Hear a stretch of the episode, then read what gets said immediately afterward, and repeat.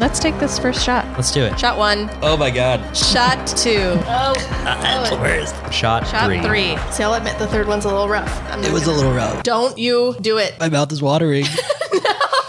That's the first side. This is Three Shots In. I'm fucking drunk.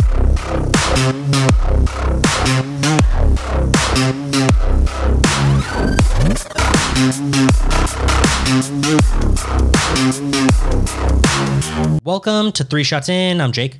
I'm Jess, and this is episode 32, and it's about alarms. Alarms. Like like those little bitches that wake me up in the morning. Those, Or like like a car alarm. maybe. How about just just things that are exceptionally alarming? Like what? Just alarming things. Like being really into My Little Pony, but also being a 30 plus year old man. That, that's fairly alarming. Yes. That is that is fairly okay. I'm on uh, Something we're like on- that. Mm-hmm. Yeah, we're on the same same wavelength right now. For sure. Um, well, welcome everybody. Thank you for joining. We have a couple of people who are more welcome than others. Everyone is welcome, but there are a few that get the red carpet for them, and those are our beautiful, wonderful patrons. They are beautiful and wonderful, extremely attractive patrons. And those patrons are Mom and Dad, Danny and Terry, Sam, TJ, Ricky, Jeremy, Abria, David, and Thomas. Thank you guys so much. We wouldn't be here without you. We love you so much. If I could give you, I would do it. Nope, nope. I I'm not on board with any of that. So we Yes. took some shots of 1800 something something tequila. It was very fancy, 1800 Cristalino Crystal Añejo Añejo. tequila. Yes. So most of the time, añejo tequila is very dark. Um, reposado is like that light golden tequila. Mm-hmm. Añejo is usually like a very dark brown, What's the silver tequila called? silver, No, but there's another word for it. A Spanish word. I thought. silver. That's not Spanish. Patron, silver. El Jimador, silver. So then the answer is no. There isn't a Spanish word for silver tequila. It is called silver. There's only English words for Silver is universal, just like the word gold is universal. that. I don't think you're right. They all say the same thing. no, I don't think that's true. No, that's correct. I mm, I don't Just like everyone in the world knows that America's the know. best. Y- Everybody knows that? This is a universal fact. Interesting. Interesting. Yeah. Well, you know, we are starting something new on this podcast. If you have corrections to make about the information we share, we do welcome them.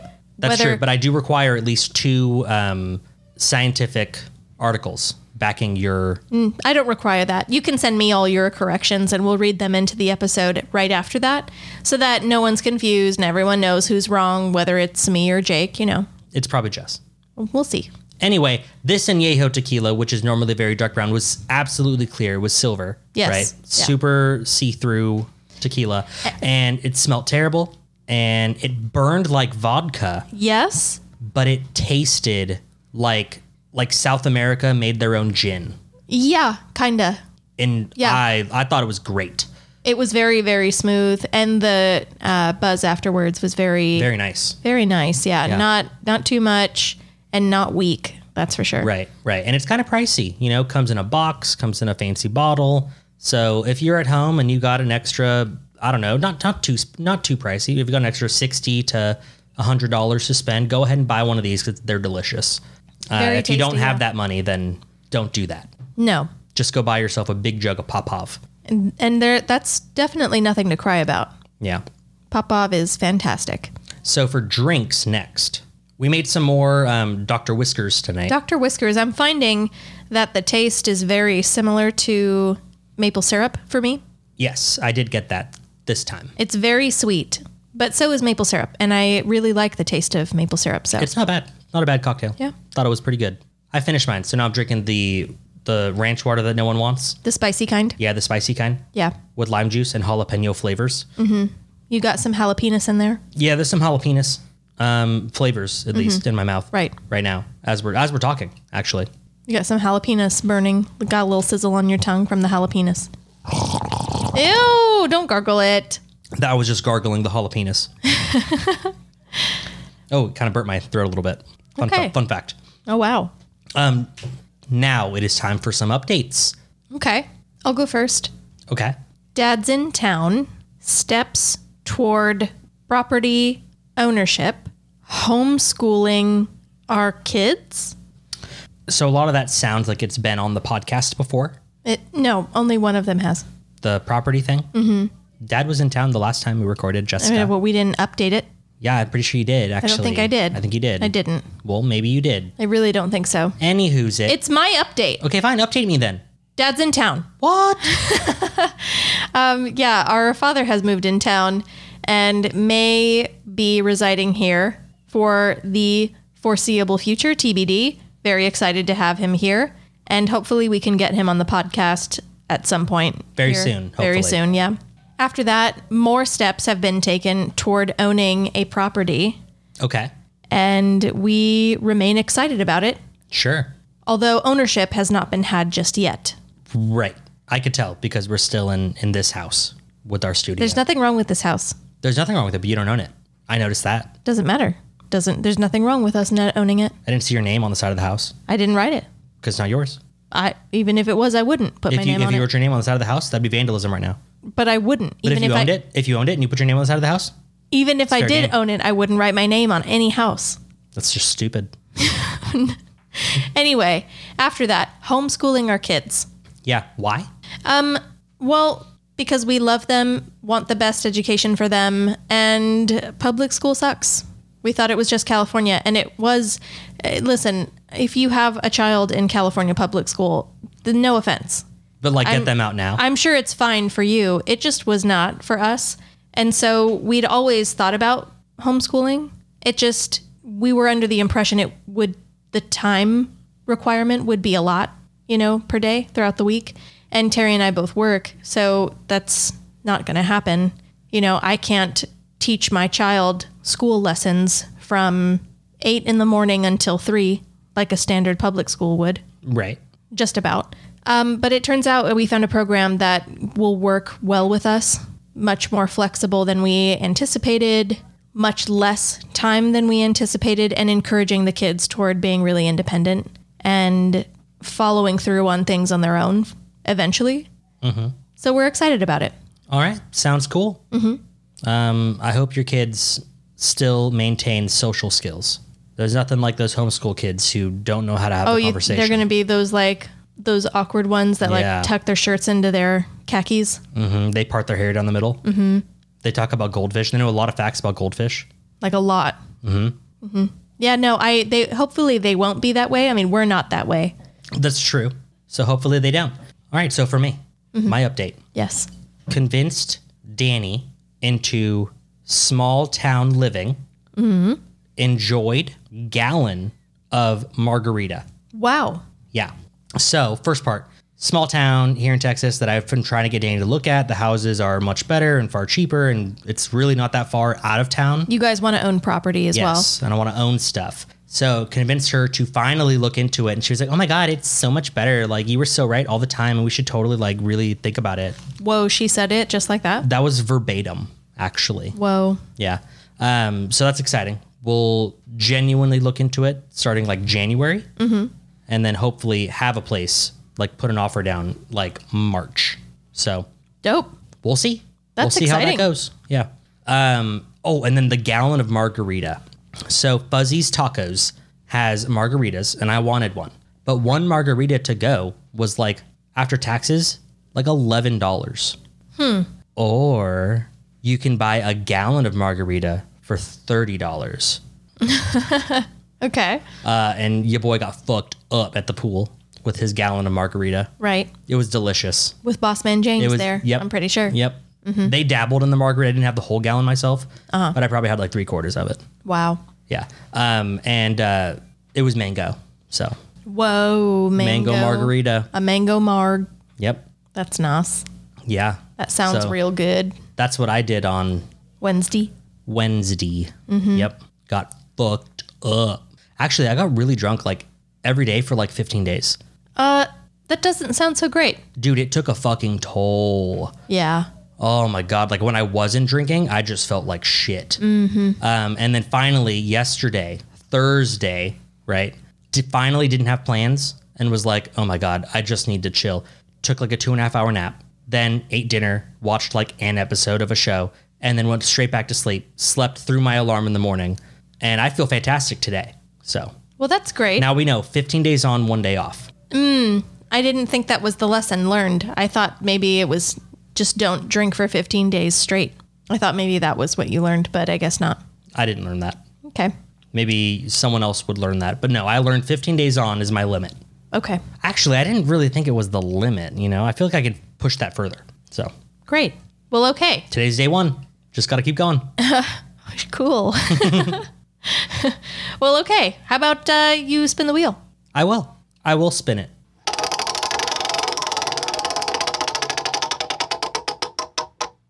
Jess, Yeah. if you could trade butts with anyone, who would it be? Ooh, trade butts. You can trade your butt. So that means you get their butt and they get your butt. Well, I'm in I'm I'm in the midst of a dilemma cuz I'm married to Terry Okay. and the butt I would want to have as my own butt would be his sister's butt. She's got a really nice butt. she has a nice butt. It's a really nice big butt. I like it a lot. I wish my butt looked like her butt. But uh, I love my husband and would never psychologically do that to him. So now I must choose someone else. I choose Doja Cat's butt. Ooh, okay. I will take Okay. her butt from her and, she And- can have my not so great butt, She's going to take your butt. my much less she, can- she impressive can butt. afford to make your butt on her body look like her butt used to look that is now on your body. That's true. So that's fine. She that's true. She could convert it. She could renovate that butt Yeah. into a much nicer butt. I, I have much less time and money to devote to my Mm-hmm. butt. So I'm just going to take hers. Okay. That's fair. Um, I'm taking Terry's sister's butt. yeah, I'm going to trade butts with uh, Terry's sister. So that you have a nice, a really nice big butt, Perfect big butt. a perfect butt, just Yep. like hers. Yep, it's gonna be just bouncing with my every step, you know. And she Wow. can have my like. I mean, technically, I have a butt, right? Because everyone has a butt. Mm-hmm. But do I? You know? She'll have your, your flat kind of hairy butt. Yeah, it's just gonna go like calf, thigh, back, neck. yeah. So sucks a suck for her. Man, sorry, Terry's sister. Sorry, Terry sister, but your butt's mine now. Why, it's what you get for having such a nice butt. Everyone covets that butt. Covets. They want that butt for themselves. God. Okay. That well, was weirdly easy to answer. Well, I see. Want to know what's hilarious? My immediate thought, my very first thought, was Doja Cat, and I was like, "Oh, I'll just say Doja Cat. She's got a really I, nice and butt." then I took it. and then you took it, so I took your original thought. Well, you could also not take a woman's butt. You could take like literally any baseball player's butt Why would I want that? because their asses are huge. No, because they have muscly butts. You don't want a muscular ass? If I have a muscular ass and a non-muscular everything else, that's gay. oh. oh. if I have a fat body and a fat butt, that's just genetics, you know. Okay. So All right. that's my logic. I understand. Thank you. Jeez, Well, we can move on. I'm going first this time, you are. sharing my discoveries, my various alarm alarming discoveries. How alarming are we talking? I need you to compare it to the bronies because bronies are alarming. Um, the fact that they have a name is pretty alarming. I'm not introducing something that is alarming. It's something everyone knows is alarming, but they didn't know why it was, I don't think. I think rarely do people talk about this kind of alarming thing. Okay. Anyway, I'm going to take you on a little journey, Okay. the internet journey I went on. So I went on to my DuckDuckGo and Nice. I typed in alarmingly haunting and I just wanted to see what would pop up. I just started, that's kind of my what I do. sure. I'll, you know, when I begin my notes, I'll just start typing in adjectives and see what pops up. And uh, I found on factstory.org 10 haunting real life facts you've probably never heard before. And I was like, mm, I doubt that. Well, they were right. I hadn't You hadn't heard. I had not heard most of these facts. Okay. So I did hear some of them. The first one was just that like sharks have been around for a really long time, Sure. like since prehistoric ages. right. Like they had the megalodon. Mm-hmm.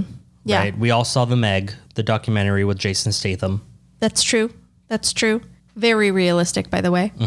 And uh, the very second fact I found, I'll get back to because it's what leads me to my next segment. Okay. So we're going to skip that one. We'll skip over it. The one after that was boring. The next one, number four, was about how uh, the majority of Egyptian money, mummies were actually powdered and eaten by people. Remember, I brought that up in a previous episode? Oh, God. I must have been too drunk to remember that. Yeah. Because that's gross. Yeah, it was like a diet thing. They believed that it was like a miracle cure. Like powdered. Yeah. Like powdered sugar. Yeah. Like they ate them like they were like grocery store. They or like no, sprinkled them on top of like Triscuits or like, biscuits or like gas whatever it station is. donuts. whatever it is the Europeans eat. Yeah. After that, it said uh, there was another fact that women, if they're murdered inside their own house, it's for sure someone they know, almost for sure. I mean, that makes a lot of sense, actually. Except that usually when men are murdered, it's a stranger or an acquaintance in a public place. So women usually are murdered inside their own homes. Okay, so if you're a woman listening to this podcast and you're in your own, you're in your own home right now, Yeah. odds are that's where you'll be murdered if you are going to be murdered. If you're going to be murdered, yeah. If you're a lady in your house right now, this may be where you die. yeah, go outside. You know, go on a walk. go on a walk. Listen to the podcast. Sure, sure. But if you're a guy, maybe stay inside. Stay inside. Yeah. Right. No, you go in that bathroom and close the door. Right. You take a shit during our podcast. don't ever leave. Then there was some like it kind of like devolved into some kind of environmental stuff that was much less interesting. I ignored that and I focused on the second fact that was much more interesting, the one that led me into my next step. Okay. If a biological trait is common in almost every human, then it evolved for a reason. Okay. Almost everybody has the same response to what's called the uncanny valley. Or, in other words, we're made uncomfortable by things that look almost human but not quite. This implies that humans once had a reason to fear something that looked human but isn't. And like skinwalkers and shit. Maybe. Yeah. I was intrigued by this. Yes, of course. And I it- have heard this before. It encouraged my search, and so I looked up Uncanny Valley. Um, so the Uncanny Uncanny Valley, uh, someone at some point, I believe, a scientist by the name of Masahiro Mori made this chart, okay. and it's supposed to show how people react to how people react to things that look human. You know, you can put humanoid features, for example, on like a doll or a teddy bear Right. or things like that. And for most of it, for most things that have human esque faces, we have this response that's like positive and like affectionate, like good feelings. Right. And that just kind of increases until it gets to this one point where it takes this crazy dive. And that's the uncanny valley. So if something looks too human, but not enough human, all of that positivity is fucking gone. It's out the window, and our response almost innately is repulsion. Okay. Like uh like uh the the witch lady from The Conjuring. Yeah. how she looks human, but her face is like kind of like fucked and demonic. Mm-hmm. And that makes you scared of her and Right. just grossed out. Yes. Yeah. And it said uh, a lot of recent examples have been like like robotics and like 3D sort of like computer animations and stuff. Mm-hmm. Lifelike dolls, things like that. Just gives people the heebie-jeebies. Like when a video game doesn't like make the the faces work that well, and they're just like constantly smiling no matter what. Sure. Also, like this uh, one game, I don't know if you remember it, Andromeda, Oh, Mass yeah. Mm-hmm. Effect Andromeda. It did faces very poorly. Yep. the expressions were not re- were the faces were realistic and the movements were realistic, but there was something so off about the way that they looked. Everyone had dead eyes. Everyone was repulsed Yeah. by what they saw. Anyway, that's the uncanny valley. That's interesting. When you have that response to something and people aren't sure what that response is about. For example, I'll show you a quick picture of an android. okay. People fucking hate this picture. Why? Uncanny valley. I don't know. It looks like, you know, your standard Japanese woman. But a robot. but a robot. She has a colorless face and man hands, and I think that that's why. Man. All right, so the theory for where this comes from, why people would see this, because the uncanny valley, it's called uncanny because uncanny to us now kind of means like, oh, you know, that's that's kind of funny. like the X Men. Uncanny? Yeah. How, how are the X Men uncanny? That's what they're called. The Uncanny X Men. Are they? I didn't know that. Well, anyway, I, I always figured that word kind of meant, you know, oh, that's kind of funny. You know, that's interesting. But it used to mean That, that means like abnormal. that's what it used it used to mean something like unexplainably weird, Okay. I guess. So either way, working up to the valley, the response is positive. Then it takes this insane unexplainable dive to negativity and like absolute repulsion and then immediately jumps back up even higher in the like affection scale. And that's why it's so strange and unexplainable. But there are some theories, and some of those are uh, mate selection that there's something subconscious, something more innate to us that when we see something, we have an automatic sort of like visually driven reaction where we appraise the person we see and I don't know, in some kind of animalistic way, evaluate them as to whether or not they are well enough to have babies with. And if they look sick, they are not well enough. They think it could have something to do with that. That's theory number one. Ew. you can't have babies. You're not fuckable. Gross. Your fertility is low. Mm. Jeez, I don't want to go anywhere near your uncanny valley, Bas- yeah, yeah. right? That. I don't think it's that, by the way. Sure. I don't think anyone's looking at an android and thinking, mm, I can't have babies with I that. wouldn't fuck that. Right. Well, because it's with a lot of things. And I'm sure you can imagine over the course of your life seeing something, for example, pretending to be a dog, but it's not. Like those, um, what are those robots that were made with the backwards legs that run really fast? Yeah, yeah, yeah. The, You know like, what- you know what I yeah, mean? Like the cyber dogs or whatever the fuck. Right. You see those and you're like, ugh. Yeah. there's something that kind of like grosses you out about the way that they look because they look like one thing but not enough like it.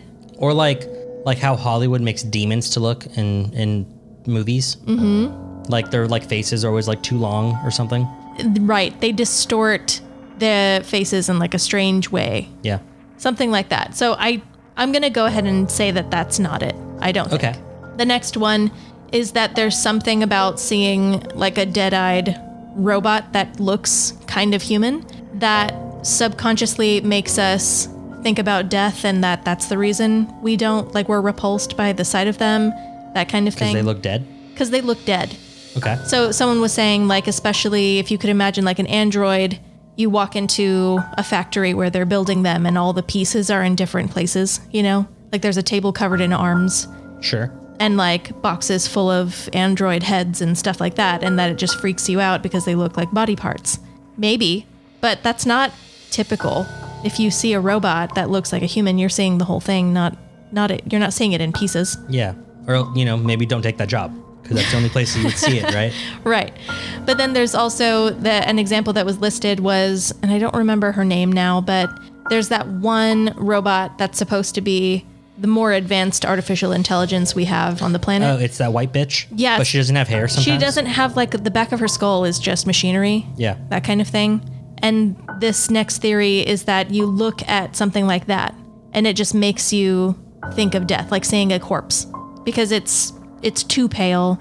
The eyes have no life and then you're seeing the inside of it. In I a don't know, certain man. Way. If a corpse is having a conversation with me, I got other things that I'm worrying about, you know?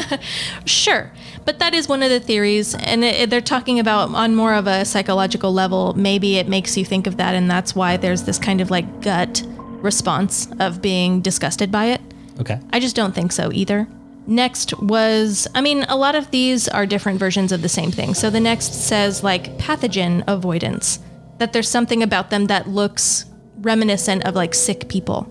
And so your body's instinct is to distance yourself from it. Okay. You know what I mean? Like it's too pale. The proportions are off. It doesn't have the right kind of hair. And like that something about that just makes your internal whatever in your instinct. Like ew, that's something I should be far away from. Dangerous for me. That type of thing. Okay.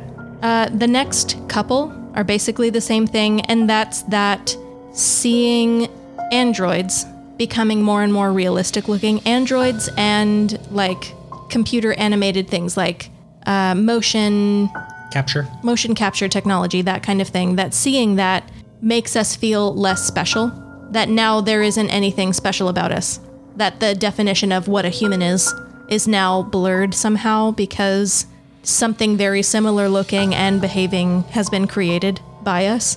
So now, I don't know, I guess that like has thrown people they believe into some kind of subconscious existential crisis. You keep saying like these are the theories and blah blah blah. Like, these people sound fucking lame. What the fuck? Why am I? I- What, it- oh, it's- I oh, understand. Planet of the Apes looked far too real. Uh, Right. It well it's a lot of it seems like grasping at straws to me. Yes, I I don't really think that's it, but I'm also not a scientist, so I don't want to I don't want to like swing my dick around when I have Right. n- literally no scientific education to back that up. it sounds like it's one of those like Neanderthal traits.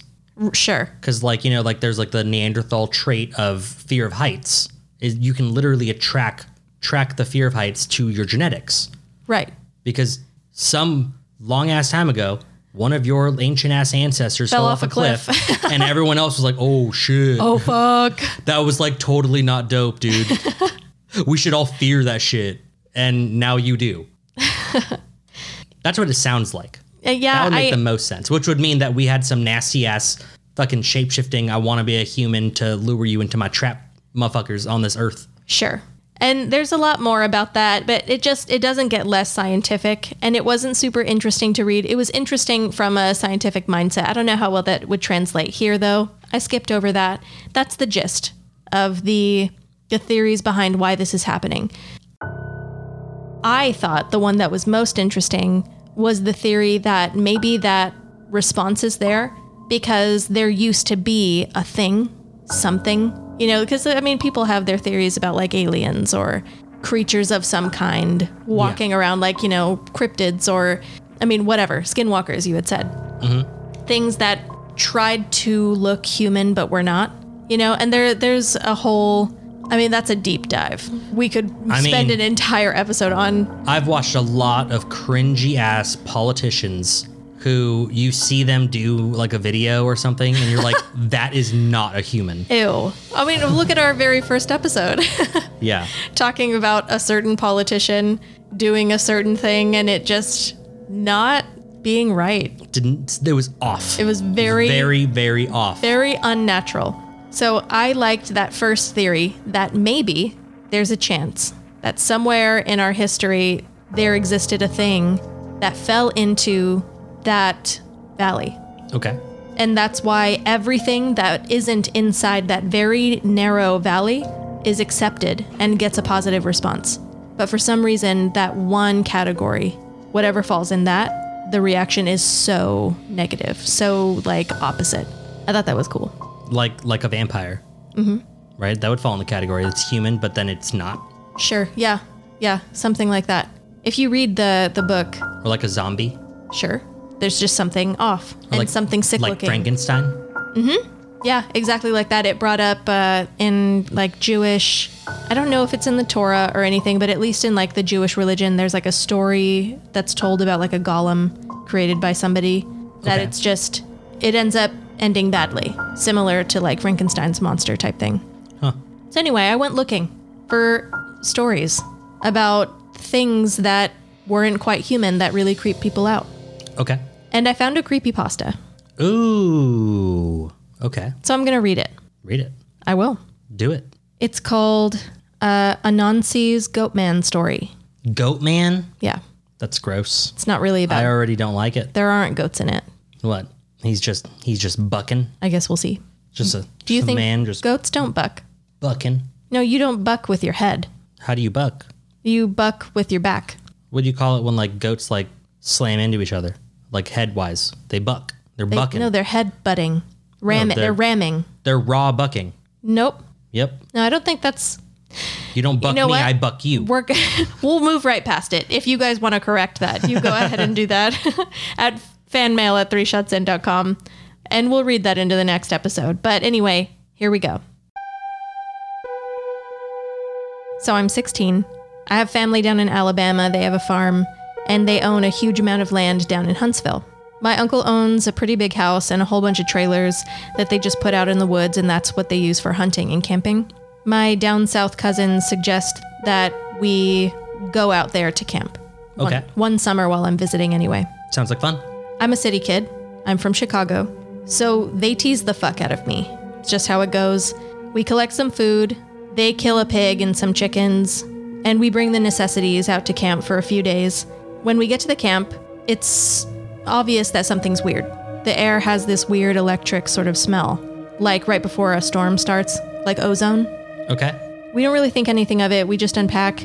We go down to this little creek for a swim for a few hours. At some point, this older white guy and a white teenager come out of the bushes. The guy has a shotgun in the crook of his arm. He says hello, asks us what we're doing this far back in the woods.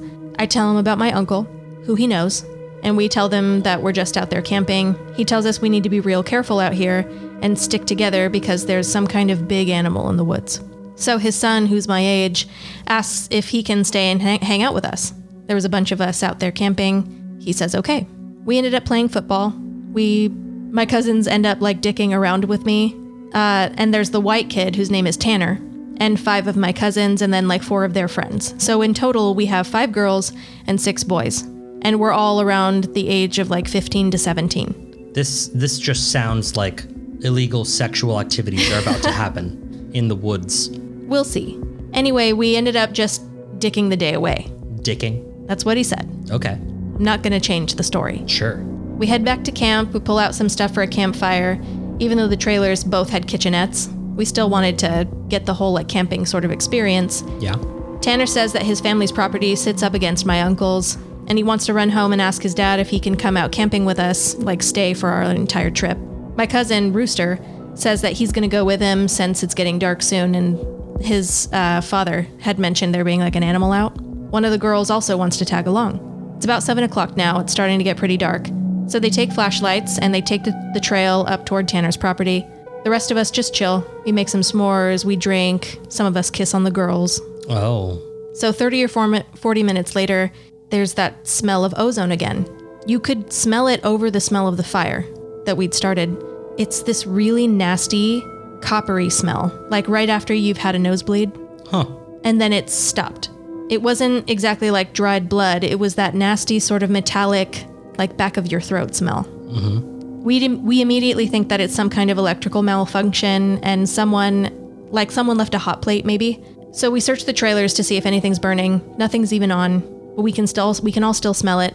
And then we can hear people booking it down the path toward us. And it's Rooster and Tanner and the girl. They all come running down into the clearing that we're sitting in and they're out of breath. And they don't even break stride. They all run into the trailer. They don't say a word. They sprint past the fire straight into the trailer. Oh, my ass is in that. So trailer. we all get the we get the fuck out of there. We all run straight into the trailers Oh, after hell them. yeah. Eventually, you know, we shut the door. They calm down. Rooster is crying. He's crying his fucking eyes out at this point. All the while, the fire is guttering lower and lower outside. So my other cousins say fuck it. They're about to go outside to get the generator out of the shed between the trailers. Tanner goes, fuck no, lock the door. Ain't nobody else going outside. He's been crying too. His eyes are bloodshot. They're puffy. His pants are dirty as shit. He goes on to tell us that they went to his house. His father said sure, he could go out camping, but to make sure that they were careful on the way back, and that maybe they should take one of the hunting rifles just in case. Evidently, Tanner had seen something in their yard a few days before. One of their pigs had come up, like ripped up and eaten in half, or half eaten, or something like that. Okay. They assumed it was just big A big- cats a or, big animal. or coyotes or, you know, something. Even though those don't usually fuck with their live animals, they kind of pick off smaller things or things that have already died. Also, I don't see them leaving half of a good corpse there. Yeah. So he'd gone upstairs, packed his stuff, and he told his dad that they'd be okay without the rifle because coyotes typically avoid people. He wasn't concerned. They started walking back toward where we where we were camping. So Rooster finally stops crying and shaking. The girl had already calmed down, but she was just staring out the window with this dumb look on her face. He says they'd gotten halfway into the woods toward the camp when they started to hear shit in the forest. It was almost pitch black by this time, so they weren't sure at first what the fuck it was. The girl says that she heard something in the bushes right off the trail, so they beam their lights over there, and there was someone standing back in the woods in a little hollow. Rooster said they shouted at him and told him that he was scaring the fuck out of them and called him a dick and stuff like that, tried to get him to come out. He says that's when he realized that the guy was facing away from them and not turning around. So they just kept walking. Just kept walking. They just left him there. He wasn't responding. No one wanted to approach him, so they just left. That's when they start smelling the nasty, coppery, sort of like ozone smell. They say that they look off into the forest on the opposite side, and there's another dude standing in the forest, backwards, a little closer to the path than the other guy. Now they start power walking, and Tanner keeps going. I should have taken the fucking rifle. Hell yeah, I would put a bullet in that man. Jesus. As they're telling the story, the smell is still super strong even inside the cabin. They say that after they start walking a little faster, there's this kind of low gibbering that had started coming from both sides of the woods. Nope. They begin booking it back to the trailer. The girl said she'd flashed her flashlight out into the woods to see what was going on off to the side, and she'd seen something like she said jerking itself through the through the trees. I don't really know what that meant. The gibbering just got louder and louder apparently, and then they could see the light of our campfire. Something had come out of the woods about 40 yards behind them onto the track, and they had just flat out sprinted as hard as they could toward the trailer. Uh, That's when we followed them in. So we're out in the fucking woods, and we're assuming maybe it's some rednecks just trying to fuck with us, scare us. Yeah, we're a maybe, bunch of maybe we're- some dudes dabbled with some peyote and they think that they're like fucking werewolves now. we're a bunch of teens. Yeah. You know, it would have been, we were easy prey for that kind of thing. Suddenly, my other cousin, Junior, starts going on about how he went to school with a native kid who was telling him about the goat man or some shit. We promptly tell him to shut up because we don't need any of that spooky talk right now. Everybody's thoroughly creeped out. Yeah. He keeps going on and on about how it's the fucking goat man and how we're in his woods, blah, blah, blah. Now, at the time, I'd never heard of this goat man or anything like that. But then a couple of years ago, the year before I graduated from college, I had a uh, Menom, Menom. I'd never heard this before, so I don't know what he meant. Capital M E N O M. Menom? Menom? I think it's a, a kind of religion, I'm not sure. Like like Mennonite? Maybe. I had a menem for a roommate, and I ended up asking him about it. To sum it up, it's basically a man with the head of a goat who can shapeshift, and he gets among groups of people to terrorize them. It's also supposed to be kind of like the Wendigo. It's bad mojo to even talk about it, and even worse if you see it, according to lore. Keep in mind, I didn't know this back when I was 16. I ended up hearing all of this from my from that roommate later on in college. So my cousin's going, the goat man's going to get in and fucking get us. The girls are all terrified, and my cousins and I are all fucking trying to figure out if it's just some hillbillies or if it's an animal. Then the smell goes away out of nowhere. Like to this day, I haven't even experienced anything like that. Usually smells fade over time or lessen gradually. It was literally there one second and then just was not. So it's after an hour, making it around like 9 or 10. We've stopped shitting bricks enough to go back outside, stoke the fire.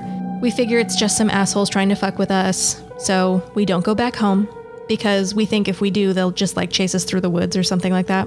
Nothing else weird happens that night. Like, or just eat all of their trailer food. Maybe. So the night's pretty calm. We stay another night, and for the main part of that night, nothing happens. At about one in the morning, we're outside, we're getting drunk, we're telling ghost stories. I don't remember what about, but then there's that smell. It is so strong. One of the girls starts to vomit. I stand up. I can actually feel how clammy the air is. I say we should get inside and that this isn't right. We should have just fucking left.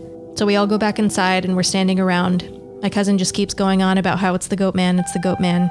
My cousin Rooster tries to shut him the fuck up, all the while I'm just feeling that something's wrong and I can't figure out what it is.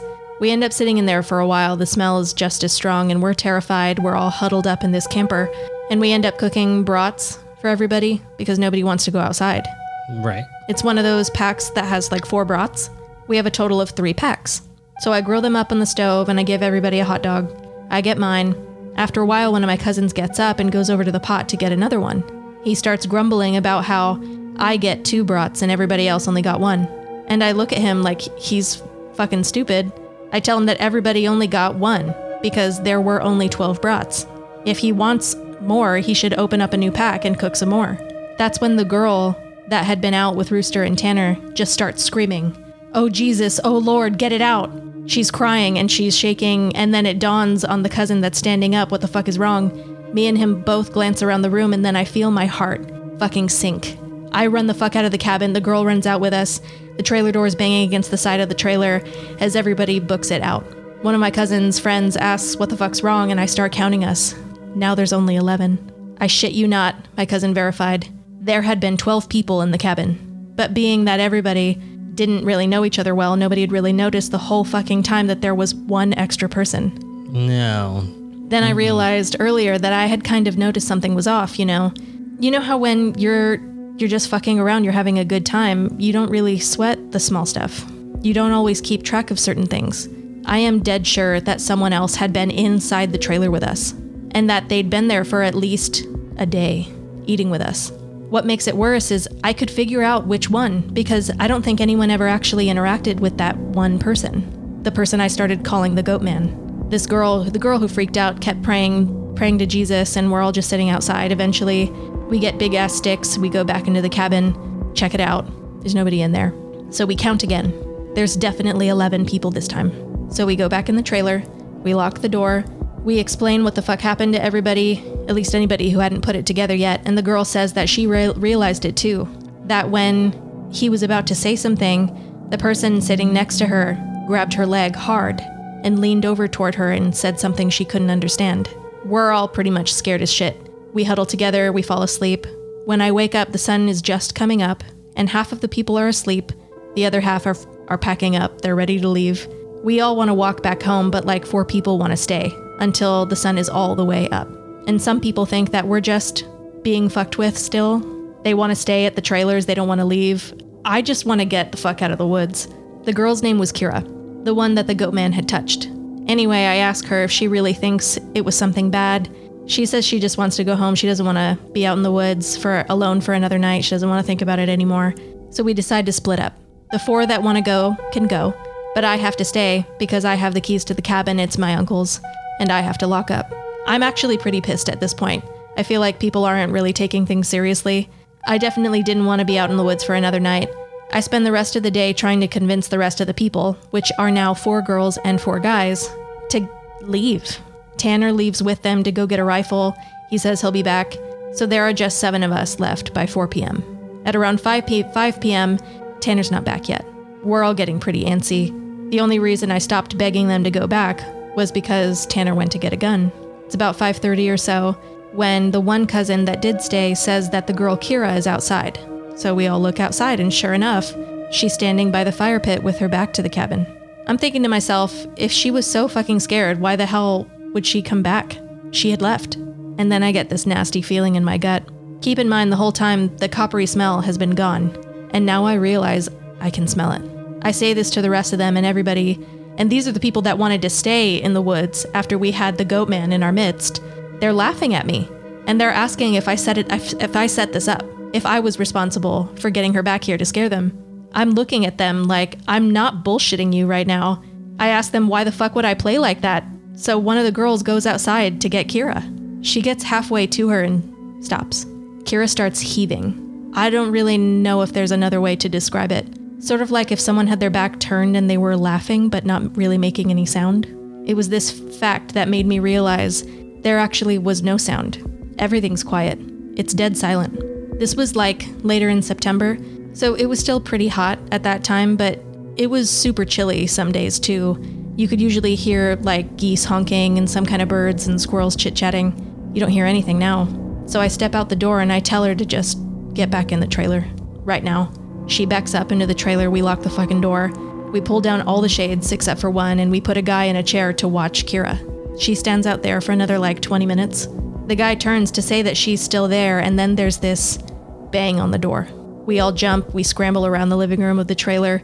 The banging is really loud, it just keeps going. So now my cousin's holding one of the girls, and the other two are kind of giggling, like nervous laughter.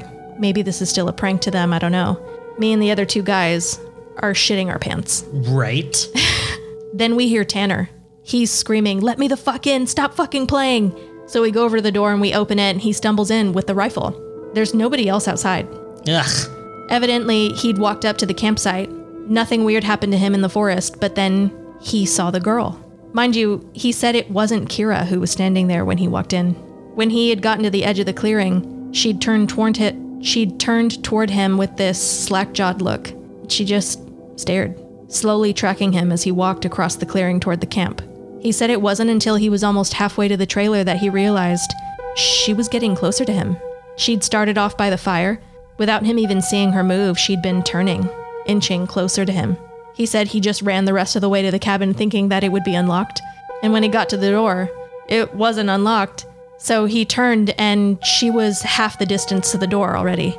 No. So Pass. we then we let him in. He looks around the room and then he gets pale. Bitches in the room. He Bitches pulls in the room. He pulls me to the side. He whispers in my ear, "You know there are only 7 of us in here, right?" I get that feeling where your stomach drops into your nuts. Shouldn't he have been number nine? Eight, I thought. Maybe seven. No, I don't know. Maybe he decided he was going to stay the whole time. Ugh. Okay. Anyway, I get that feeling where your stomach drops into your nuts. Oh fuck! I forgot you said there were eleven total, and you said four left. Four, four, Four gro- left four girls, before four the morning. guys, and he was one of the. Now I don't know. No, no, you said that four left, like before the sun was all the way up. They fucking left. That Yeah. would leave seven. Yeah. So it had been back inside the trailer while we were sorting out who was going where. And then when we all went outside to talk earlier in the day, it had slipped back in. We look out the window. There isn't anybody out there anymore. So we recount everyone. And then basically I go over and I ask everyone how many people were here earlier. And everybody says eight. I say, well, how many are here now? They all do the count. And then they realize there are now only seven people in the cabin. So Tanner had brought back a couple of boxes of ammo and his rifle. He told us his dad, he told his dad that there was some kind of animal in the forest because he didn't think his dad would believe him if he told him the whole Goatman story. He says that his cousin is supposed to be coming down in a few hours and that in the morning we can all go back to his place. His cousin will drive us. I'm pretty terrified, but I at least feel better because we can be, you know, American and shoot the fuck out of whatever it is that comes back. But then my cousin gets into this huge argument with one of the girls because she thinks that I'm trying to be funny and prank them still. I don't know how. And that's and that she's getting really scared. She y- shouts at me that I'm not funny, I should stop. He keeps telling her I'm not that kind of person, and she says, "Well, how do you know the girl wasn't just Tanner in a wig?" Or if it's really the goat man, how do we know that this is the real Tanner and that the goat man just didn't kill Tanner in the woods and take his gun? So we get into this huge argument, everybody, about this, where me and Tanner are like, we could seriously be in danger because at the very least, someone has been sneaking themselves into our fucking trailer without us knowing and mingling with us, and at worst, something bad is in the forest fucking with us. One of the girls starts to cry. She's saying she wants to go right now. She doesn't want to wait. And We're trying to tell her we shouldn't because none of us are walking through the woods in the middle of the night, and I know she doesn't want to go alone. At this point, the sun is starting to go down. It's getting a little cloudy out. So we eat something, we turn on the radio for a while, but we can't really get a station out there with not with anything decent, so we turn it off at about the time Tanner's cousin shows up. He was like 19, I think. At this point, the sun's just barely over the horizon, and uh, he has one of those heavy duty lantern flashlights and a second rifle. So he walks up to the trailer and we whisper to Tanner, asking if he's sure that that's his cousin. And he says yes. The guy looks behind him and all around the camp, and then he walks in. He kind of glances at all of us and he looks confused. He says, Where's your little buddy at? I figured she would meet us up at the cabin. Is she a little slow or something? He also asked whether we'd been cooking blood in the cabin because it smelled like blood and hot pans all the way up the trail. We're all like, fucking nope. But we ask him what the fuck he's talking about with the girl he saw.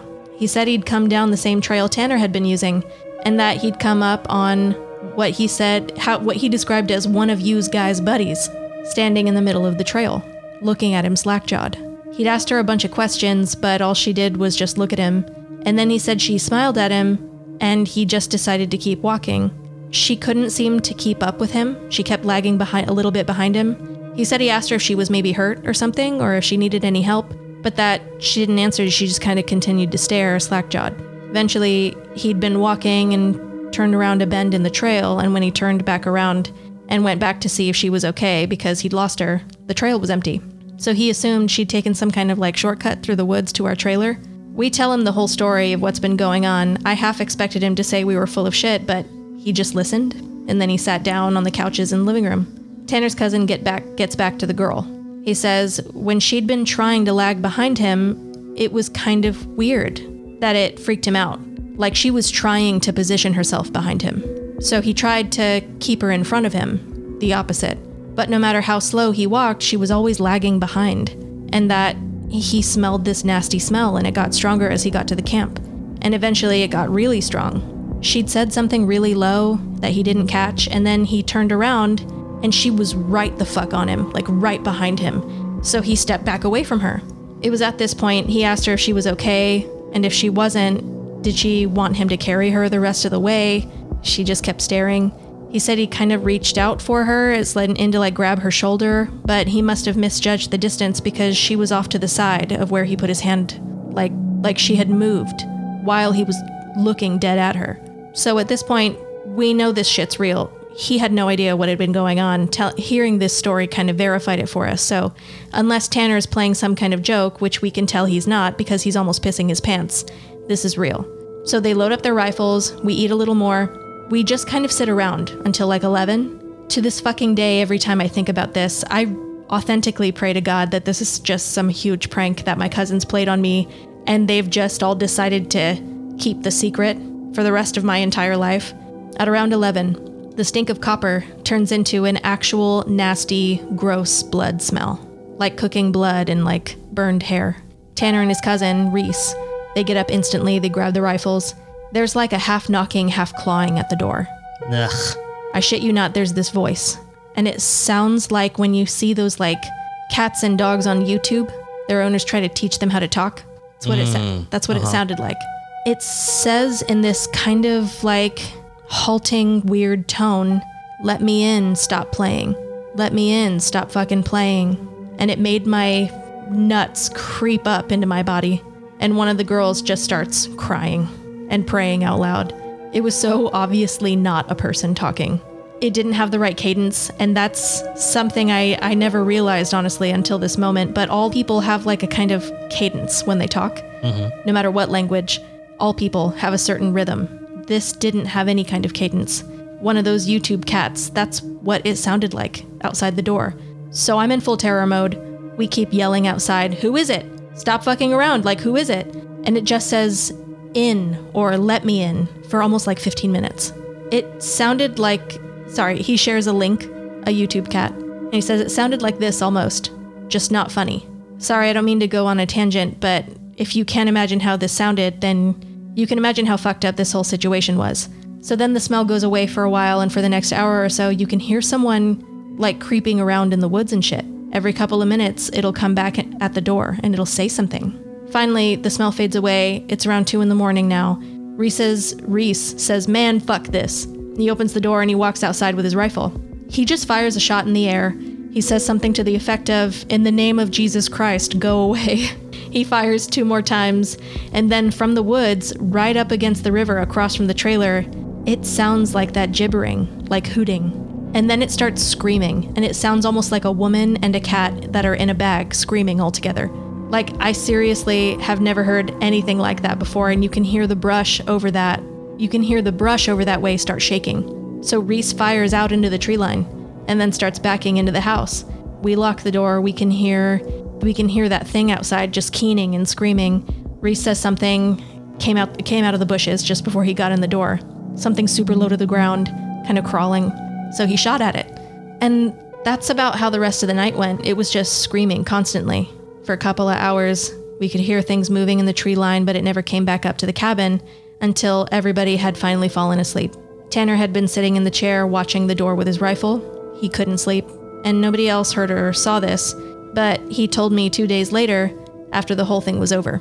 He said he'd been nodding off after the screaming and noises had finally stopped, and he'd almost been asleep when he saw someone come out of the bathroom and then lay down in the middle of the floor next to everybody and go to sleep.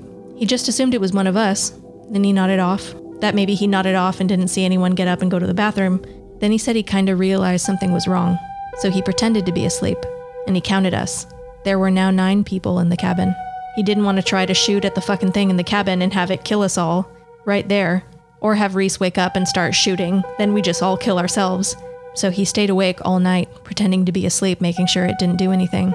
He said sometimes it would stand up, just kind of like do this weird jittering thing, and it would heave again, like it was laughing, but there was no sound. Then it would just lay back down. You'll have to forgive me, the story closes pretty weak, because from my perspective, nothing happened. We woke up. I noticed Tanner was a little jittery, but that he was avoiding looking at us. So we ate breakfast, we packed up, started walking back to his house. He stayed last in the cabin, and he said he locked up and uh, brought me my uncle's keys. We just start walking. He said he'd catch up with us. We got a little bit up the trail when he came running up. Basically, we just jogged back to his house. His cousin took us home. There was a window in the bathroom. Tanner said he'd gone back to lock up, and he looked in there. We were too stupid to lock a screenless window. The window was open when he went in there. I'm guessing it had been doing that all along, slipping into the trailer that way, waiting for us to fall asleep and slipping in, just being among us. It walked with us all the way back to his house. And then he said it kind of lagged behind the group, looked him dead in the eyes, and then just walked back into the woods. That's nasty. That's gross. I don't like that. Yeah, that's gross. I don't like that. And there wasn't even like a single alarm. But you're pretty alarmed, aren't you? That's gross. I don't like that. I didn't like that skin crawler story. That's alarming. Goat man? Nope. Not a fan. It creeped me out. That was gross. And I, don't was like, that. yeah, I want to I want to share that.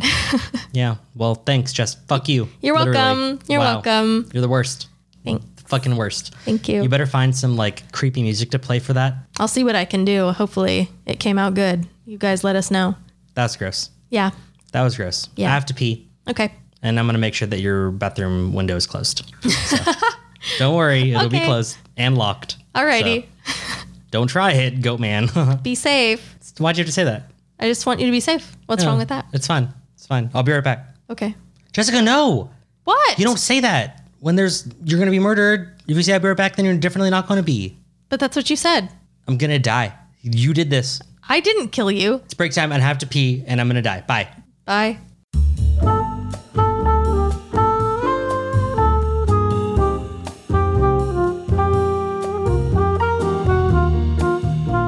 Alarms. Oh, alarms like like fire alarms. Useful things, yeah. Car alarms. Keep your car from getting stolen. Um, like like home security alarms. Important. Important for safety reasons sometimes. If if you see if you're looking at like you know a bird that is alarm and it's just one of them, then it would be a alarm A flock of them would be a flock of alarms. flock alarms. There's also alarm clocks. I don't like alarm clocks. You don't? Why? I hate alarm clocks Why? Oh, because Okay. because they're loud and they wake me up in the morning and I want to punch them. I get it. Yeah. You know who I don't hate or want to punch and who definitely doesn't wake me up in the morning? Who? Our sponsors. we would like to thank Tilted Tinker, Woodcraft and Wizardry. Tilted Tinker is a company that makes woodcraft products. They make plaques with all sorts of, of hilarious sayings. Lots of sarcasm and underhanded insults. All of that dry humor is mixed in with Dungeons and Dragons accessories That's right. And everything is assembled by hand, all here in the United States. made in the USA, and it is family owned. They are close friends of ours. That's the most I'll say. Could be anyone. Could be anyone, but they are fantastic, and we do love their products. We own many of them. I have personally purchased several items. Oh, yeah. When I get drunk, I buy a lot of their shit. It's pretty great. You can visit their website at tiltedtinker.com. You can reach out to them at info at tiltedtinker.com. They are Tilted Tinker on all their social medias. Nice. You should go and you should buy something, listener, from their website because they're awesome. Mm-hmm. And they love us just like we love you. Jacob, we also have some discount codes from Tilted Tinker.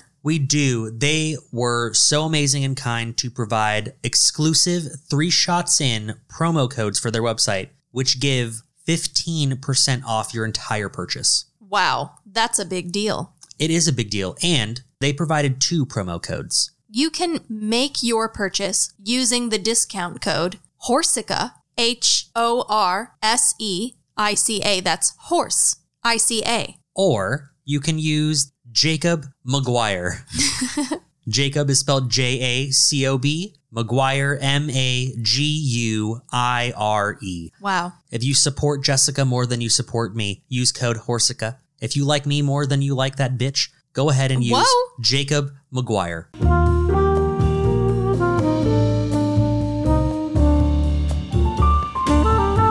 So, do you remember when Hanso visited? Yeah, when he was on the show and he got punched by a microphone. Well, I mean, you mean when he nearly broke our important and expensive Yeah. recording equipment with his face? He tried to rip it off the table and headbutt it, all of our equipment in his face. Uh-huh. right. Yeah, that time. Uh huh.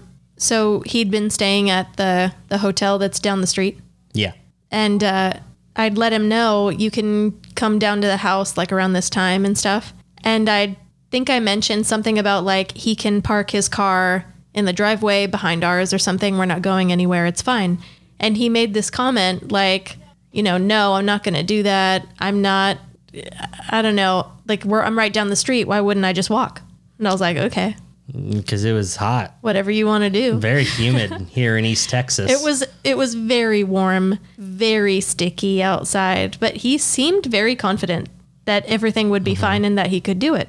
So I've driven because you have to turn from like that big street onto your street. Yeah. And you have to kind of go like uphill past that hotel. Yeah, it's uphill. Like like very much so uphill. it's an uphill walk Yeah. from the hotel to my house. Yeah, I can imagine that that would be in itself like draining, but then you add that it was probably like 95, 98 degrees and like 90% humidity at least. Mm-hmm. Yeah, that sounds pretty grueling.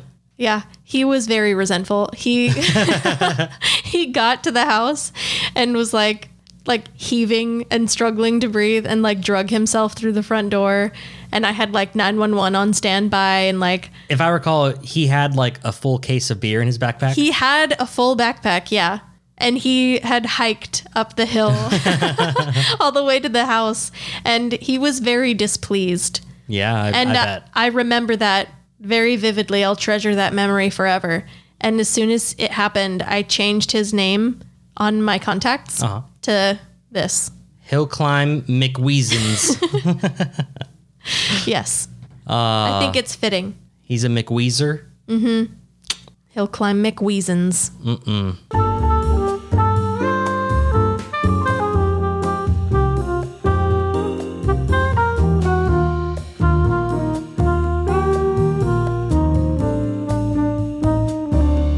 Jacob, are you in the know?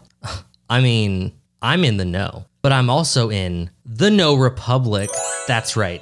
We are sponsored by the No Republic. They are a clothing brand who gives 20% of all proceeds to mental health awareness and suicide prevention in specifically high schools and colleges all around the United States. I didn't know that. Their clothing is unique and everything is done in house. I heard that they ventured with a third party and that third party didn't work out. So now, that's right, everything is crafted by hand, shipped with love and care. Yeah, they're an awesome company. They always give back. And you can go on their website, The No Republic. Again, that's with a K, thenorepublic.com. Great customer service, too. I reached out to them with a problem and they got back to me right away.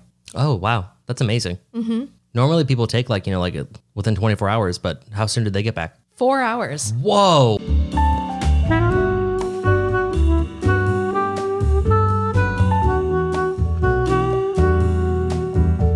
Coming up in a new Three Shots In patron exclusive.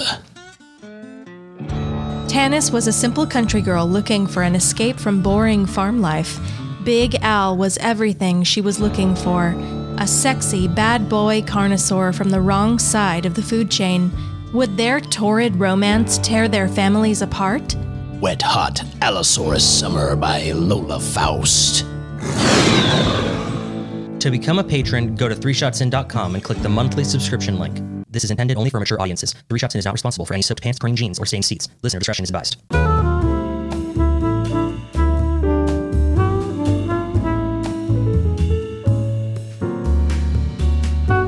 So I'm on Telegram. I don't know what that is. It's an app called Telegram. Oh. It's where Sound- you Sounds really in. you can send messages to people. Whoa. Yeah. Um, and I was a fool and attached it to my cell number. Oh, that, that was foolish. It was foolish because it started like suggesting me to my contacts I had on my phone, and that was not did that was not good for me. Was it because Hill Climb McWeasons was in one of those groups? Well, yes, he is. It was also because of my username, Um, what was your username on Telegram? Cuntenstein. He Cuntenstein? yeah. You're retarded. So I started blocking people so that they can't see my profile. oh, like family? Yeah. Aunt Tammy may have seen that I'm called Cuntenstein. Oh, man. Whoops. You mean like the super m- like missionary Aunt Tammy? That one? Yeah. Oh, she might have seen Cuntenstein. She might have seen Cuntenstein. And I've your also face. I've got some clients on my my contact list as well. Oh shit. Yeah. That's so not good. I I none of them were on Telegram. I just, you know, God forbid they ended up on Telegram. They would see your. They would see. So I just blocked a bunch of people. Wow. Now they'll never know. I have to one up you somehow, and I will. With your username? I will join Telegram with a very unique username, message you, and then never open the app again. okay.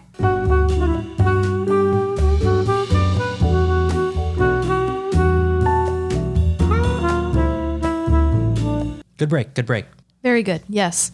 Well, now, Jessica, I believe it's your turn to spin the wheel. Is Okay. it not? Sure. Can you reach it? I think so.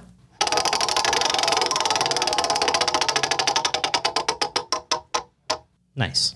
Thank you. Uh, here we go. This week, I learned Oh, that's the wheel spin. that's that's the wheels. This week, I learned followed with an ellipses. Okay. Uh, well, I learned that oceans supply more oxygen than the forests on our planet. How does that make sense?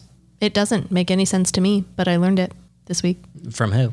I learned it from that same, like, remember I told you I searched an article that led me to talking about the uncanny. X Men. Yeah, it was that first article I read. Okay. It started with the sharks and it led to talking about, Oh yeah, the, the ten weird facts that you never heard of or whatever. yeah, it was the uncanny valley. Yeah. Later on, it talked about how oceans produce more oxygen, but people are always talking about protecting trees. We should protect, be protecting the ocean. Yeah, that's what the thing said. Also, I learned that the world uh, spends more money on Viagra and Botox than the study of Alzheimer's disease. I mean that adds up, right? Like they're already they already forgot. Like Just give What them, give them a boner and let them have a good time. yeah, what are, what are we gonna do? You know, right. if you have Alzheimer's and you're listening to this podcast right now, then you're gonna listen to it again. Thank you. Love you. Um, for me, it was also based on the research. Okay. Mm-hmm. because we're talking about alarms. And I wanted to look up like home security alarms that failed, Mm-hmm. right? And I thought it was going to be like a pretty t- tough find. It was not. They fail all the time, Mm-hmm. and like the alarms go off like s- like specifically um, the big one like ADT, right? The- oh, my home is protected with ADT. They give you Right. a little thing you put in your lawn, Yeah. Uh-huh. right? Put little stickers on your window and shit. Uh huh. So there are currently like a fuck ton of lawsuits against them because of people doing like home invasions and busting into a house that's supposed to be like super secured and it's not because no alarm goes off. People end up getting murdered and the families are suing companies like ADT because they're like, dude, not only did an alarm not go off, so like the neighbors didn't hear anything, but also it never triggered a call to the police. So literally, The whole you have purpose. nothing to offer. Yeah, the whole purpose of your business failed.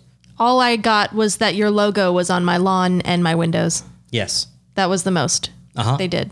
that was all it did. Wow. And it didn't stop anyone anyway. They still invaded that home and murdered someone. That's crazy. There are a lot of open lawsuits. Like it was ridiculous, which is a great segment into my story. Oh, okay. So while l- uh, looking into these uh, home security alarms that didn't work, I found one story, and it was like a small article, but it was very juicy. Okay. And I was like, I'm sure there's more to this. And oh boy, was I right. Oh my. I had so much information, I had to trim a lot of it away. I saw how many pages you printed out and brought in. Yeah, but it's about two and a half pages, mm-hmm. single spaced. Whoa. oh, yeah, whoa. For all the haters who say that I start every sentence with so, this is for you. So, Ted Amon was an American financier and investment broker, big money guy, born in Pittsburgh back in 1949. Okay. Okay, so he's about our grandparents' age right now. Or I guess we only got like one of them. So, same age. Anyway, he graduated from Bucknell University and he immediately entered the Bank of America's, I guess they have like an executive training program or whatever. Basically, like they're training you to be a CEO one day or whatever. Sure. Um, his first wife, first, was Randy Day, and she was also a member of this program. That's where they met. I've never. I don't think I've ever heard of a woman named Randy. I know a girl named Randy. Okay. Yeah. Um, they got married in 1973 and they moved to England. I guess there was some sort of job opportunity there. They moved there. Mm-hmm. Um, while he was there, he decided that he was interest, more interested in law. So they ended up moving back to the United States and he passed on his first attempt the New York bar Okay. without ever taking any law school classes. He just did it himself. Wow. So- that's really impressive. very knowledgeable man, Mm-hmm. taught himself everything. Um, after moving back to the U.S. and passing the bar, he began working at, you know, I could name them, but I'm not going to, some big law firm or Sure. whatever. Yeah. Um, and as the years would go on, he would work for many more large law firms. Um, he was kind of just like chasing the money Yeah. you know nothing wrong with that um, he became famous kind of in that like law community um, when he he was like the, the main lawyer for like a, a 31 billion dollar deal between like two very very large corporations and shit and that led to him becoming a multimillionaire so he's very successful Doing very well for himself. uh, in 92, he decided he's no longer working with anyone else and he's going to start his own shit. So he starts his own company called the Big Flower Press. Uh, it, it's a law firm, essentially, that a cute does that does mainly like printing of like advertisements Okay. for uh, that they would put in like newspapers and shit.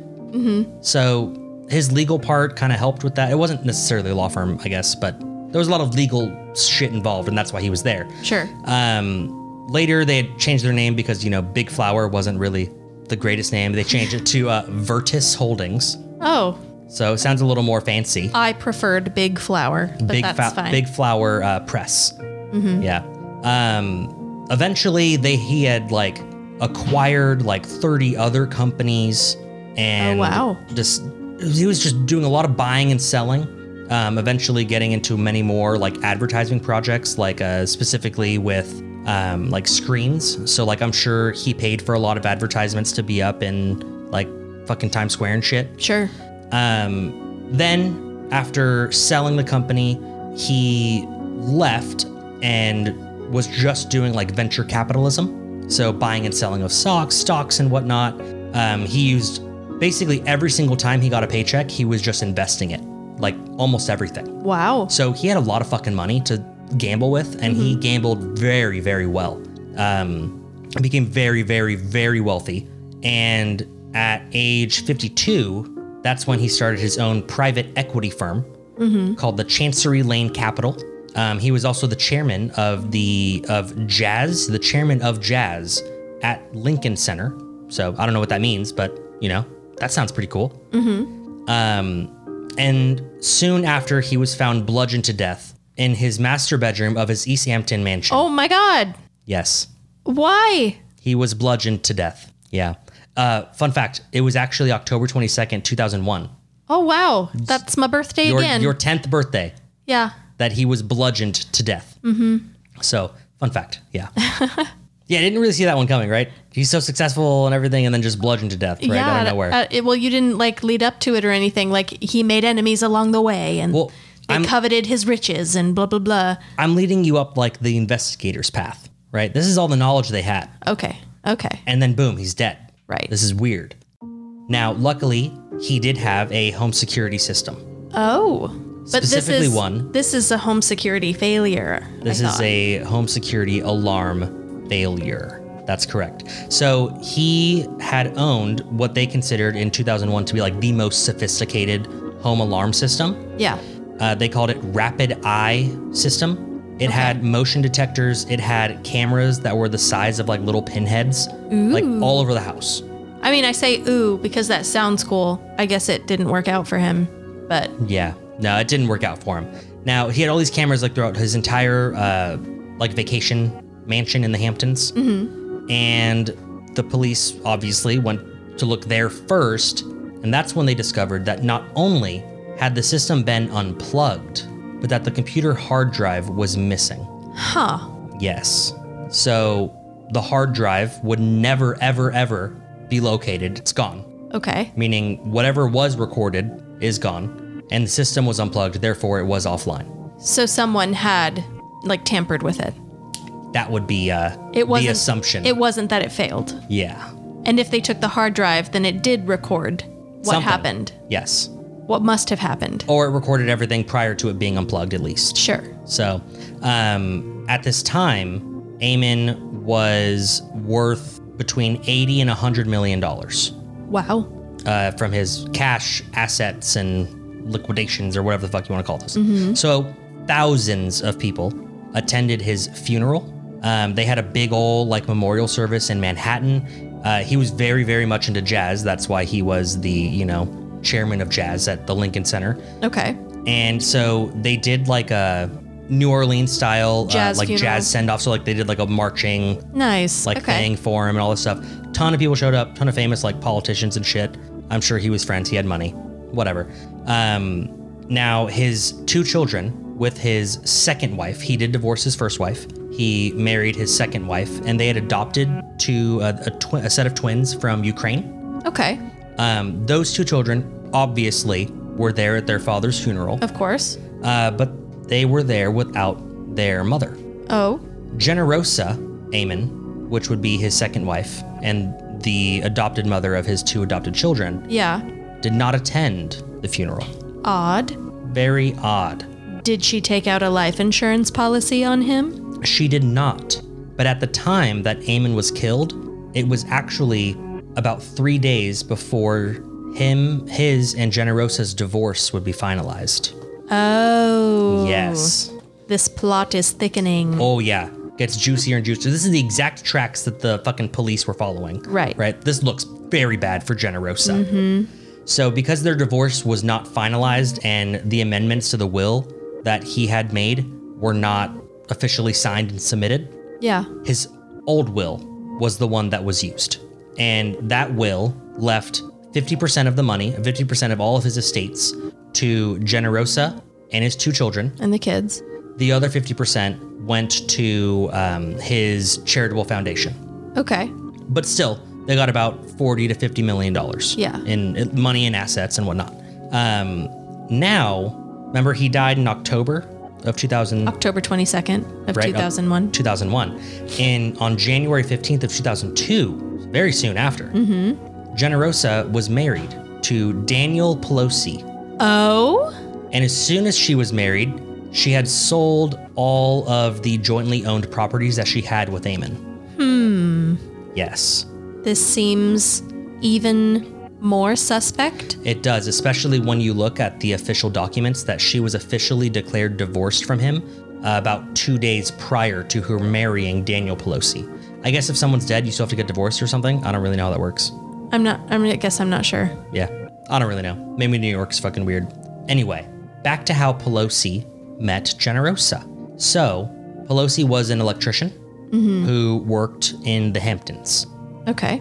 Generosa had hired him to do some electrical work in her mansion, hers and Ted Amon's, Oh, she had him take a look at her her wiring. her electrical box. Oh, he was knee deep in that box. yes. Um, so Generosa had hired him to make like renovations on their house or whatever. Um, very soon after, though, they began having an affair.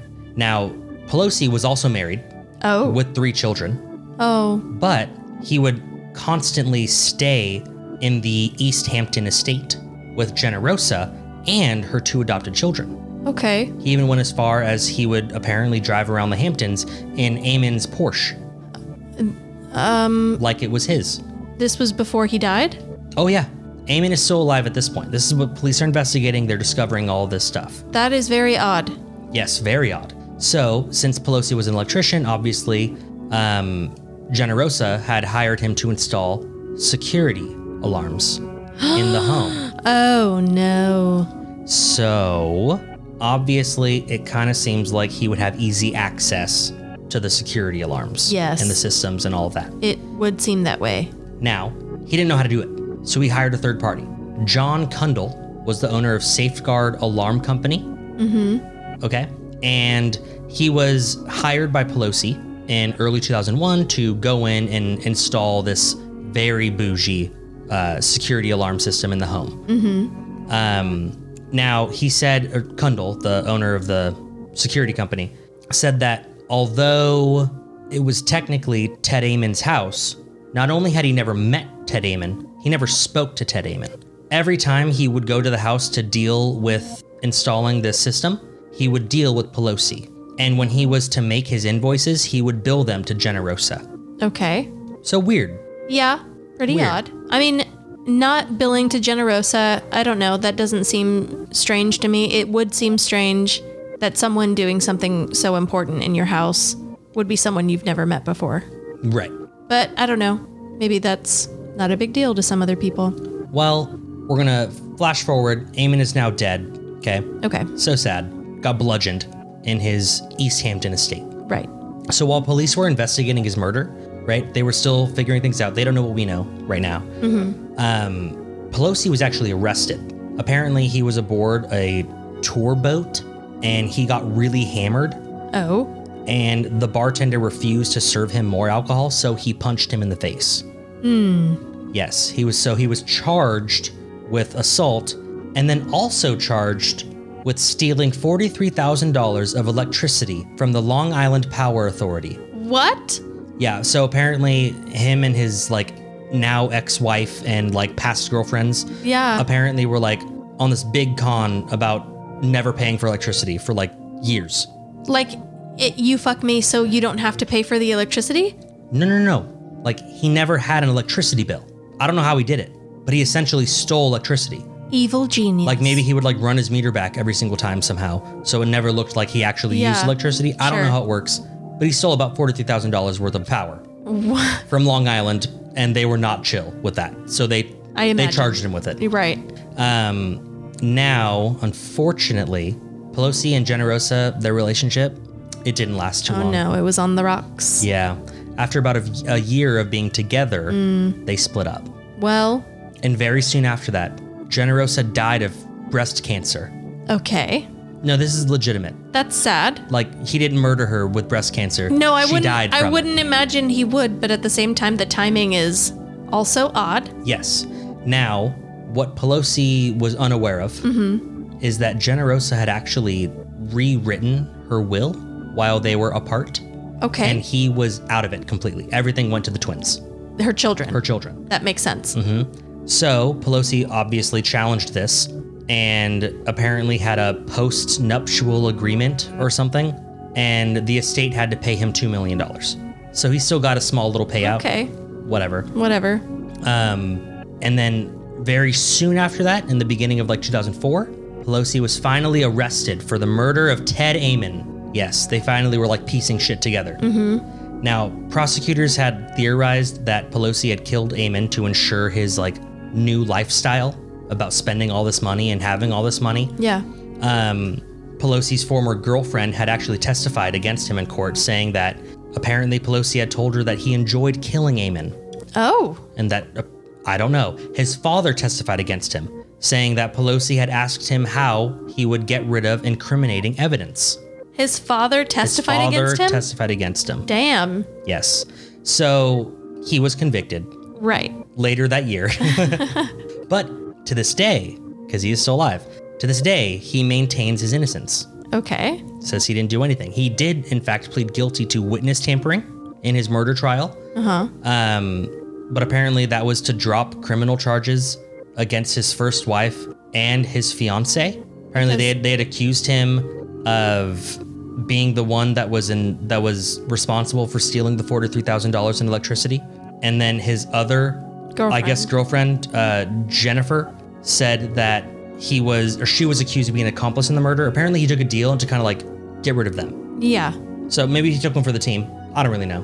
Um, so, but since she now, Jennifer, now didn't have charges against her, apparently that means that she is now legally able to marry Pelosi. What? That was his, like, his first wife's before her, it was his ex girlfriend or something.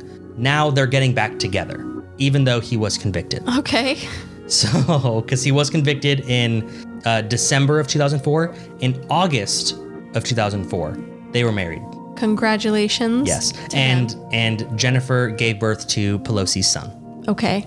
Yes. Very sweet. So obviously he was still convicted and was given 25 to life. Mm-hmm, Big crime. Um, but as of August 2022, which is recent, like literally last month. Pelosi is still in prison at the Auburn Correctional Facility. August 2022? Yeah. That's this month. Oh my God, that is this. That is how current I am. Look at that. um, he'll be eligible for parole in October of 2031 at the the young age of 67. Oh, uh, yeah. Yeah. Oops. Wow. Now, just to make you feel a little worse about everything else, Okay. I'm going to talk about how such a great man Ted Amon was Oh, because he genuinely was.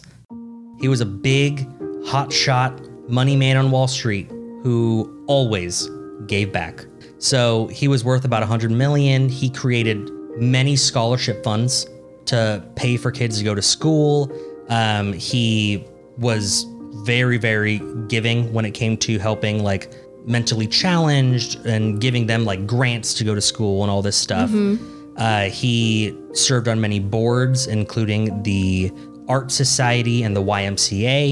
Uh, obviously, he was the chairman of jazz, and he worked closely with some other people that were also very like generous people. Mm-hmm. So that was just his life. Um, now, after his death, his two children, Greg and Alexa, the twins from the Ukraine, Ukrainian twins. on October 22nd, 2012, Oh, the anniversary they of had his death. donated one million dollars from the Amon Foundation to the the jazz whatever at the Lincoln Center. Yeah. Um, obviously in his name and all of this stuff. Uh, they talk about their father. They go on this whole speech about their father and how he was such a generous, giving person, and they they love him to this day. Um, on November fifteenth, two thousand twelve, so right after the Link Jazz at Lincoln Center place, they did like a ribbon cutting ceremony. They named something called the Amon Archives, the music library, all the shit. So very nice man. Literally in his will gave half of his money to charity. Yeah. Right? Crazy. Um, now this will be the very last thing that I say because this was so interesting I couldn't not say it Okay. this is what I like to call the ending fun fact. Mm-hmm. So Ted Amon, his maternal grandmother, Neva Morris Mm-hmm. of Ames, Iowa, died at age 114, and to this day is the oldest person in the United States when she died. She was the oldest The person. person to live the longest she lived the longest in the United in States. the United States. Yeah. Wow. that was his grandma. She lived longer than him. That is interesting. Well, maybe he would have lived that long. Maybe. She was born in 1895, died in 2010. My God. 1895. That's crazy. That is nuts. So there we go, everybody. Don't trust your home security systems. Not only are they going to fail, but someone's just going to unplug the bitch. Don't, you know, let your husband or wife sleep with your electrician because they're going to kill you for your money. Don't do that. Look, if your poor ass can barely afford some home security system, you're fucked. Because fucking Eamon was rich as shit, bought the most luxurious one. He still got he still got put under. You know what I mean? But it would have worked though if his wife hadn't been a Kuntenstein oh, and slept with the electrician who, you know, sucked. yeah. So I think moral of the whole story here is uh don't trust those electricians, man.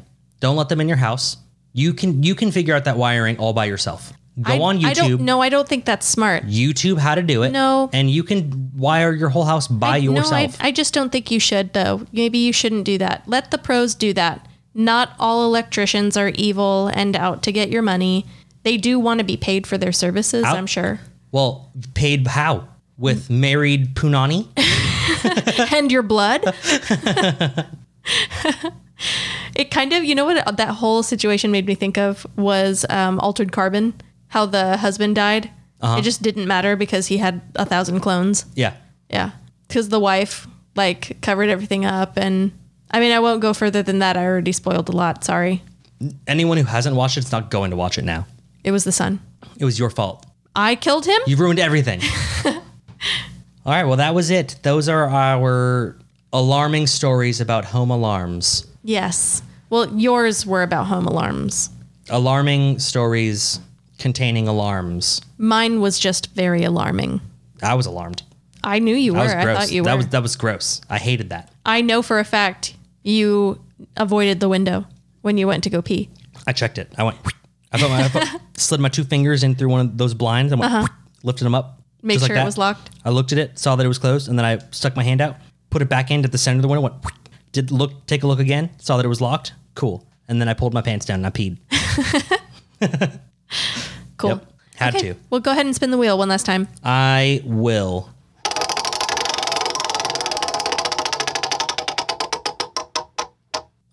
What is it? Parkinson's. Um. That's the wheel. That's the whole thing. the word Parkinson's with a question mark. no. No thanks. Did it say who sent it, or was it like an anonymous? No, send this in? was someone who didn't say their name in the email. It just says Parkinson's question mark. Okay. Well, just so you know, some of you Like- some of you will have names in like your emails and stuff. We won't we will not reveal what that is. If you don't put your name in the email. No, you got to sign it. Yeah, something. we're not we're not going to say it. Like this wasn't an afterthought. There's a question mark. Like it ended. It's It was complete. is the P in Parkinson's capitalized? It is Parkinson's? Parkinson's. I'm I- good. my I answer don't need is it. no. Yeah. you know, I think I think um no pass. I will pass on Parkinson's. No Parkinson's for me. You know what? No Parkinson's for you, listener. No Parkinson's for anyone. Let's just get rid of it. Sure. Sure. We can agree on that. Nice. Although that guy from fucking Back to the Future, he's got the Parkinson's. Mm-hmm. Michael J. Fox. Michael J. Fox. Yeah. Yeah, he does. You see him Yeah. just twitching around on stage? Mm-hmm. sucks. Yeah, poor guy. I know. He doesn't listen to our podcast. I don't care. I, I'm not I'm not implying anything. am saying that Parkinson's You know is what? bad, Jessica. I say I wish no Parkinson's on him as well. but then no one would know what Parkinson's is. They probably would. I would have no idea. Yeah, but you're dumb. That's rude. Okay. So I think we both agree, right? No. Parkinson's? No thanks. No. That's it. well, no more. all right. We've reached the end of episode 32 Alarms. That's right. If you liked what you heard, please like, rate, subscribe, and share this podcast. With anyone who is a fan of the comedy genre and interesting facts, please send any corrections you may have to fanmail at threeshotsin.com as well as any hate mail you may have, any criticisms, true or fictional in nature, whatever you may wish to send us. And uh, if it's super funny, we'll read it in. And if it's correcting something we got wrong, we will absolutely read that in as well. And if it's super like mean, we'll probably read that into it. So, Definitely. No, get, we'll for get sure do crafty that. with your words. I love a good adjective. Oh, yeah. Break out your thesaurus. Oh, thesauruses. Mm-hmm. It's one of my favorite words. I don't get to use it often. Thesaurus. You know, is it a dinosaur? I don't know. I it's not.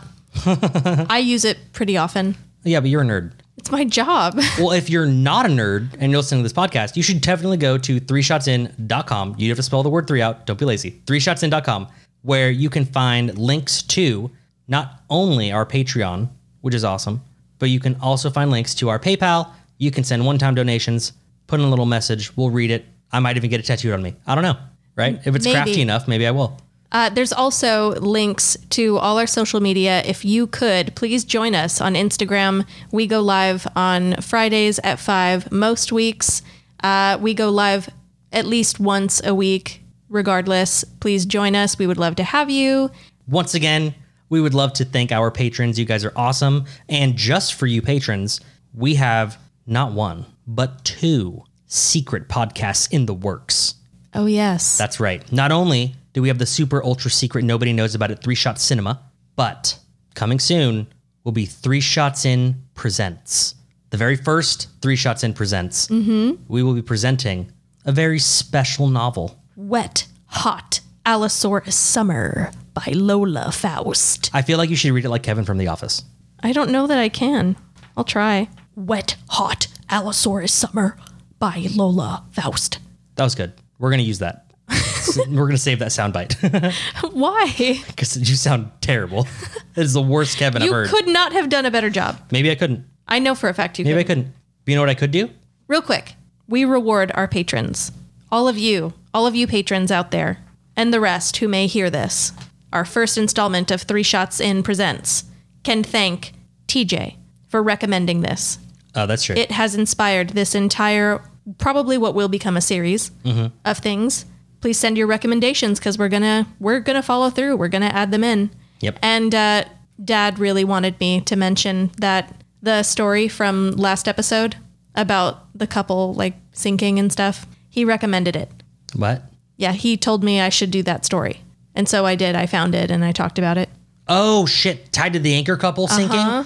That's gross. The Hawks. That's nasty. Yeah, he he had heard about it and he told me I should look it up and I did. But he also was like, "Did you give me credit?" And I didn't. So so I'm doing that now. Thank you so much, dad. Lame. Thanks, Dad. Next week we will be talking about caves. Ooh, I hate him. No, Ooh, like I hate 'em. underground caves, underwater, Underwater caves, caves. big old loose caves. You gestured toward your your crotch there.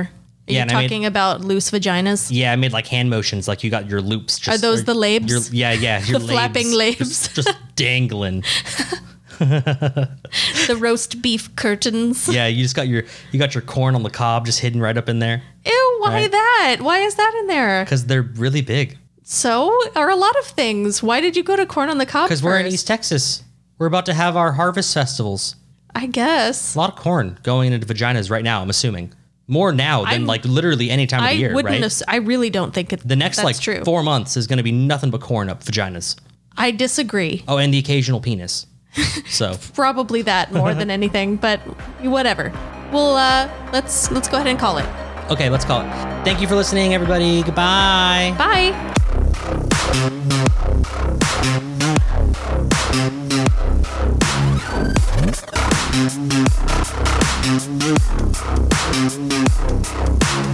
Balls, Good. Keep going. vaginas. All right. Not bad.